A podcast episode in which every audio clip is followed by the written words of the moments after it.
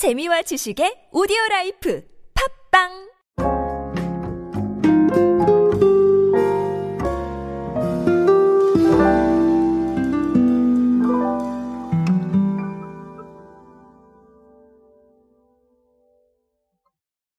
트렌드는 다변화되고 있고 또 소비자의 needs도 당연히 다변화되고 있습니다.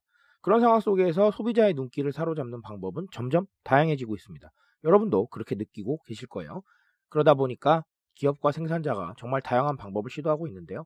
저는 항상 그런 방법들을 찾아내고 또 여러분께 알려드리고 있습니다.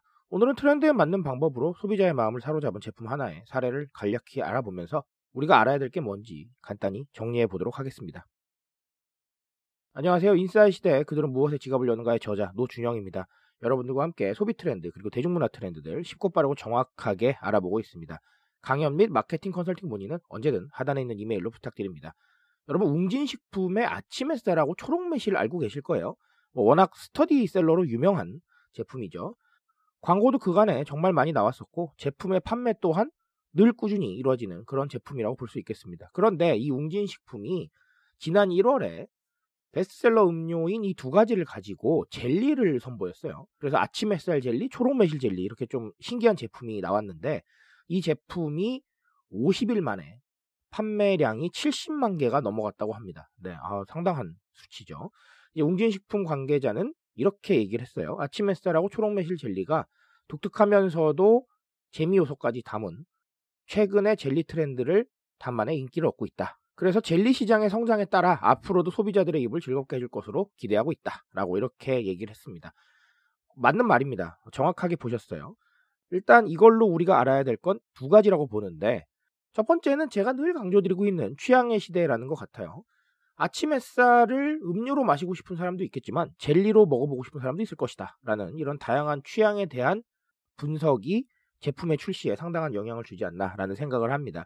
제가 기존에 언젠가 할메니얼이라는 신조어를 소개드린 적이 있습니다. 할메 입맛 플러스 밀레니얼 세대의 합성어인데 밀레니얼 세대들이 뭐 인절미라던가 콩가루라던가 이런 좀 약간 할머니 입맛 같은 그런 식재료들을 찾고 있는 부분에 대해서 우리가 할메니얼이라는 단어를 사용해 표현했죠. 그렇다면 이런 생각을 해봐야 될 겁니다. 젊은 세대는 무조건 우리가 생각하는 새로운 것들 그리고 소위 말하는 젊은 세대 입맛에 맞는 제품만 찾느냐? 아, 그건 아니다라는 거예요. 과거에는 이런 메가 트렌드만 봤기 때문에 이런 큰 흐름만 보고 똑같은 것들을 내놓는 경우가 많았는데 지금은 그럴 필요가 없어졌다라는 겁니다. 취향은 어딘가에 늘 존재하고 그 취향을 만족시킬 수 있는 제품이나 서비스들이 우리에게는 신규 시장 개척의 원동력이 될 수 있는 거예요. 어떻게 보면 지금의 웅진식품도 음료 시장이 아닌 다른 젤리 시장을 개척한 거잖아요.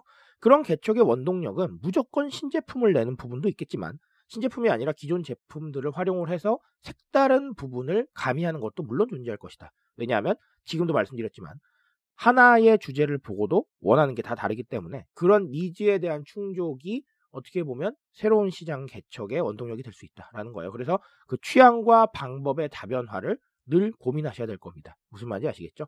자, 두 번째는 제가 2021년 주목할 키워드에서도 한번 분석드렸던 펀슈머입니다. 재미로 소비하는 사람들이죠.